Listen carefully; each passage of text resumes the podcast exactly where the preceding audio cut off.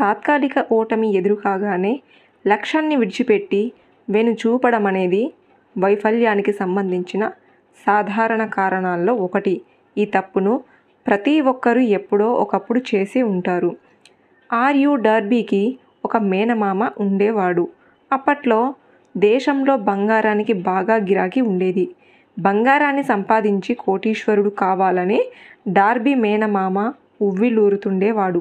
కానీ భూమిని తవ్వి సంపాదించే బంగారానికన్నా విలువైన బంగారాన్ని మనము మన ఆలోచనల నుంచే సంపాదించవచ్చు అన్న సత్యాన్ని అతనెప్పుడూ వినై ఉండలేదు. దాంతో గుడ్డెద్దు చేలో పడ్డట్టు పలుగు పారా పుచ్చుకొని బంగారు గనుల కోసము డార్బీ మామ అన్వేషణ మొదలుపెట్టాడు. కొన్ని వారాలు శ్రమించిన తర్వాత అతనికి ప్రయత్నం ఫలించింది. కానీ బంగారపు ముడి ఖనిజాన్ని భూగర్భం నుంచి పైకి తీసుకురావాలంటే ఖరీదైన యంత్రాన్ని వాడాల్సి ఉంటుంది. దాంతో అతను తాను కనిపెట్టిన బంగారపు నిక్షేపాన్ని మట్టితో కప్పి ఇంటి ముఖం పట్టాడు. మేరీల్యాండ్కు చే చెందిన మీలియం బర్గ్లోని తన ఇంటికి చేరుకున్న తర్వాత అతను తాను కనిపెట్టిన బంగారం గని గురించి బంధువులకు ఇరుగు పొరుగులకు చెప్పాడు. బంగారం అంటే ఎవరికి మోజుండదు? అందరూ తమ దగ్గరున్న డబ్బంతా పోగు చేసి యంత్రాన్ని కొనందుకు ఉద్యుక్తులయ్యారు. మామతో పాటు డార్బీ కూడా గనిలో పనిచేయడానికి బయలుదేరాడు. తొలిసారిగా వెలికి తీసిన ముడి ఖనిజాన్ని శుద్ధి కర్మాగారానికి చేరవేశారు. దాంతో కొలరాడోలోని అత్యంత ఖరీదైన బంగారపు గనిగా అది మారేందుకు దారులు ఏర్పడ్డాయి. మరింత ఖనిజాన్ని వెలికి తీసి అమ్మితే గాని చేసిన అప్పులు తీరి లాభాల పంట చేతికి అందదు. మళ్ళీ మళ్ళీ ఖనిజాన్ని తవ్వేందుకు పూనుకున్నాడు. డార్బీ అతని మామ ఆశలకు అంతే లేదు. కానీ అప్పుడే ఒక సంఘటన జరిగింది. తవ్వుకుంటూ తవ్వుకుంటూ వాళ్ళు చాలా లోతుకి వెళ్ళారు. కానీ హఠాత్తుగా బంగారపు ధార మాయమైపోయింది.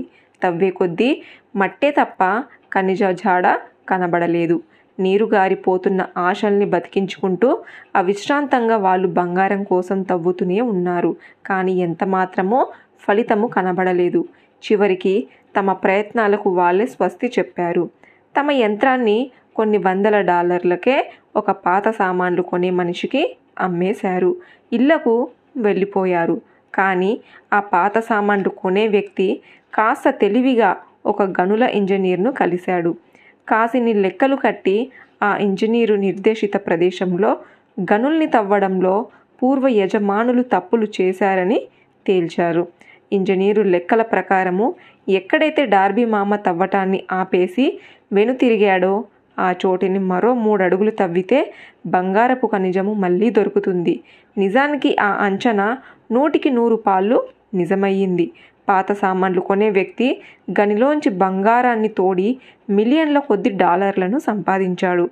ఎందుకంటే ఒక వ్యవహారాన్ని పూర్తిగా వదిలిపెట్టే ముందు నిపుణుల సలహాను తీసుకోవాలన్న తెలివిని అతను ప్రదర్శించాడు. కాబట్టి విజయాన్ని సాధించాడు. ఇది జరిగిన చాలా కాలం తరువాత అనేక నష్టాలని చవిచూసిన డార్బీ ఒక కొత్త విషయాన్ని కనిపెట్టాడు. అదేమిటంటే ఆలోచనలని కార్యరూపంలో పెట్టడం ద్వారా వాటిని బంగారంగా మార్చవచ్చు. కానీ తాను కనిపెట్టిన ఈ కొత్త విషయమే డార్బీని జీవిత బీమా రంగంలోకి నడిపించింది.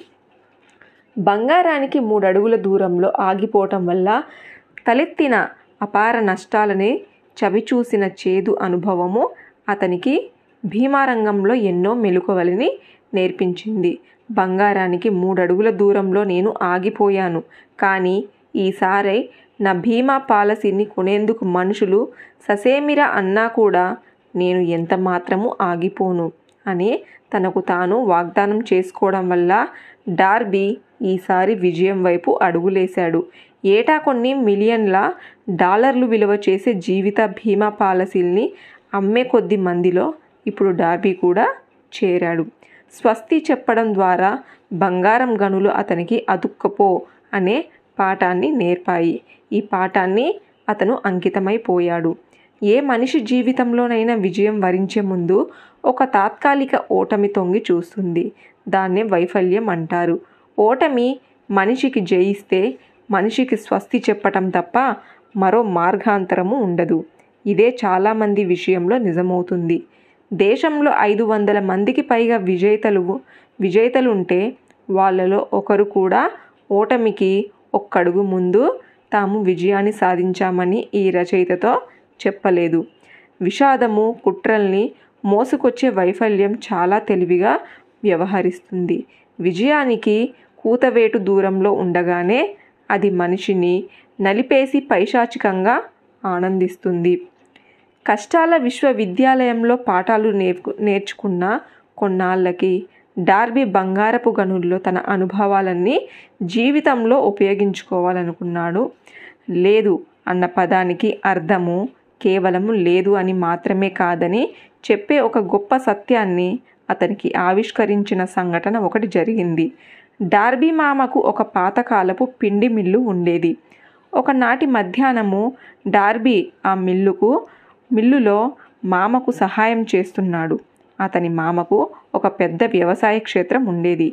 అందులో ఎందరో నల్ల జాతీయులు సేద్యగాళ్ళుగా పనిచేస్తూ ఉండేవాళ్ళు.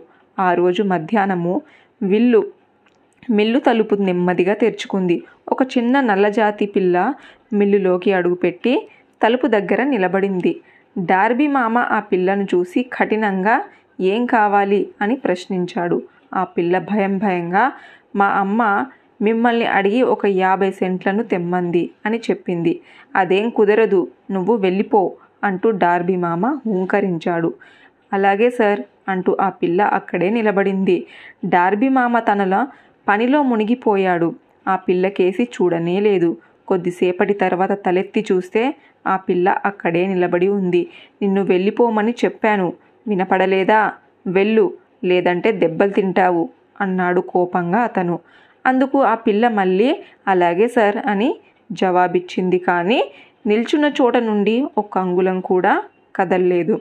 దాంతో డార్బీ మామకు కోపం వచ్చి చర్ణకోలును తీసుకొని ఆ పిల్ల వైపుగా నడిచాడు. అతని ముఖంలో ఆగ్రహము బుసలు కొడుతుంది డార్బీకి ముచ్చెమటలు పోశాయి.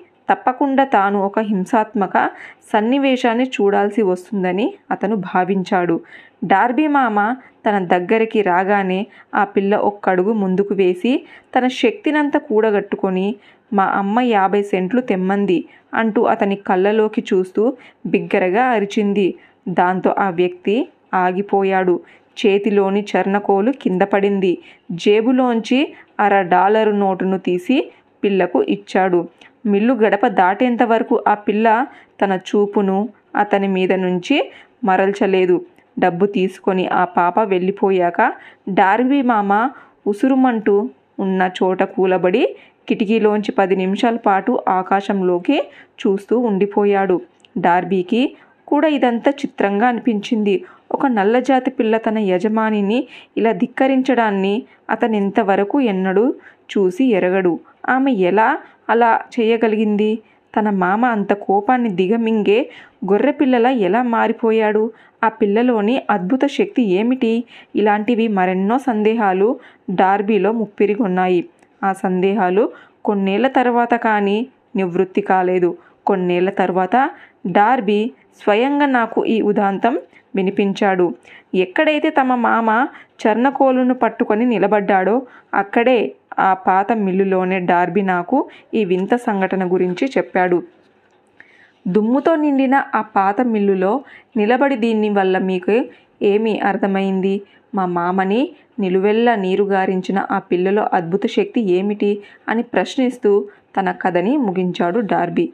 ఈ పుస్తకంలో చెప్పిన సూత్రాలు డార్బీ సందేహానికి సమాధాన్ని ఇవ్వగలవు.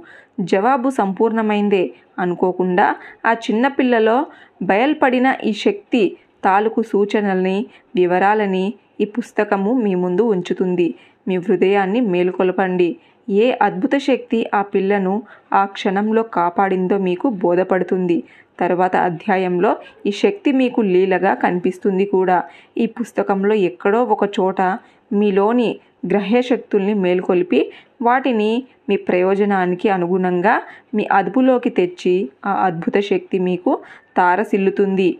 ఈ శక్తికి సంబంధించిన అవగాహన మీకు మొదటి అధ్యాయంలో కానీ మరో అధ్యాయంలో కానీ మెరుపులా ఎదురు ఎదురు పడవచ్చు.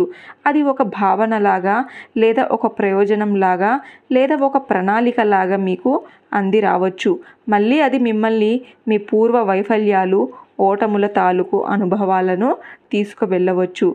ఓటమి వల్ల మీరు కోల్పోయిన దాన్నంతా తిరిగి పొందేందుకు ఒక పాఠాన్ని మీకు అంది నేర్పవచ్చు. మిల్లులో ఆ చిన్న పిల్లల్లో మెరిసిన అద్భుత శక్తి గురించి వివరించిన తరువాత డార్బీ భీమరంగంలో తన ముప్పై ఏళ్ళ అనుభవాన్ని నెమరు వేసుకున్నాడు. ఆ పిల్ల నేర్పిన పాఠం వల్ల తాను సాధించాల్సింది ఇంకా మింతే ఎంతో మిగిలే ఉందని అతను అంగీకరించాడు.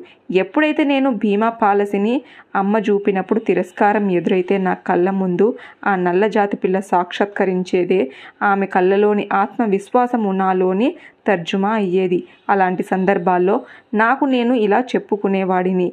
ఈ బీమా పాలసీని ఇతనికే నేను అమ్ముతాను అని తీర్మానించుకునేవాడిని. నేను విజయవంతంగా అమ్మిన బీమా పాలసీలో మొదట తిరస్కారానికి గురైనవే. అవి డార్బీ స్పష్టం చేశాడు. బంగారానికి మూడు అడుగుల దూరంలో ఆగిపోవడమన్నా తన తప్పును అతను గుర్తు చేసుకున్నాడు. కానీ ఆ అనుభవము ఎలాంటిదంటే మారువేషంలో వచ్చిన ఆశీర్వచనం లాంటిదే. అది కొనసాగుతూనే కొనసాగాలనే పాఠాన్ని నాకు నేర్పింది.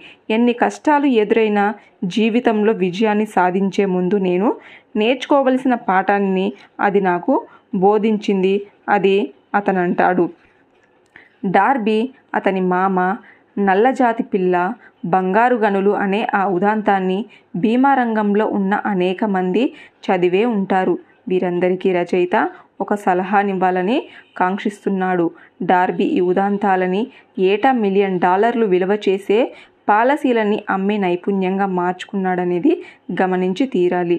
డార్బీ అనుభవాలన్నీ సాధారణమైనవి సరళమైనవే కానీ అవే అతని జీవిత లక్ష్యాలని నిర్దేశించాయి.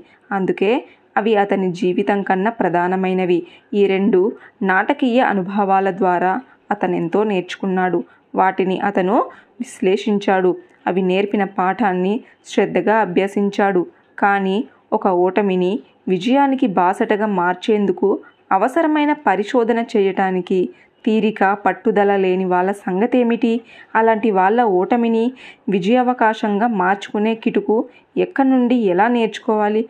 ఇలాంటి ప్రశ్నలన్నిటికీ సమాధానంగా ఈ పుస్తక రచన జరిగింది. కంటిన్యూ పార్ట్ నెక్స్ట్ ఎపిసోడ్లో తెలుసుకుందాము. Thank you.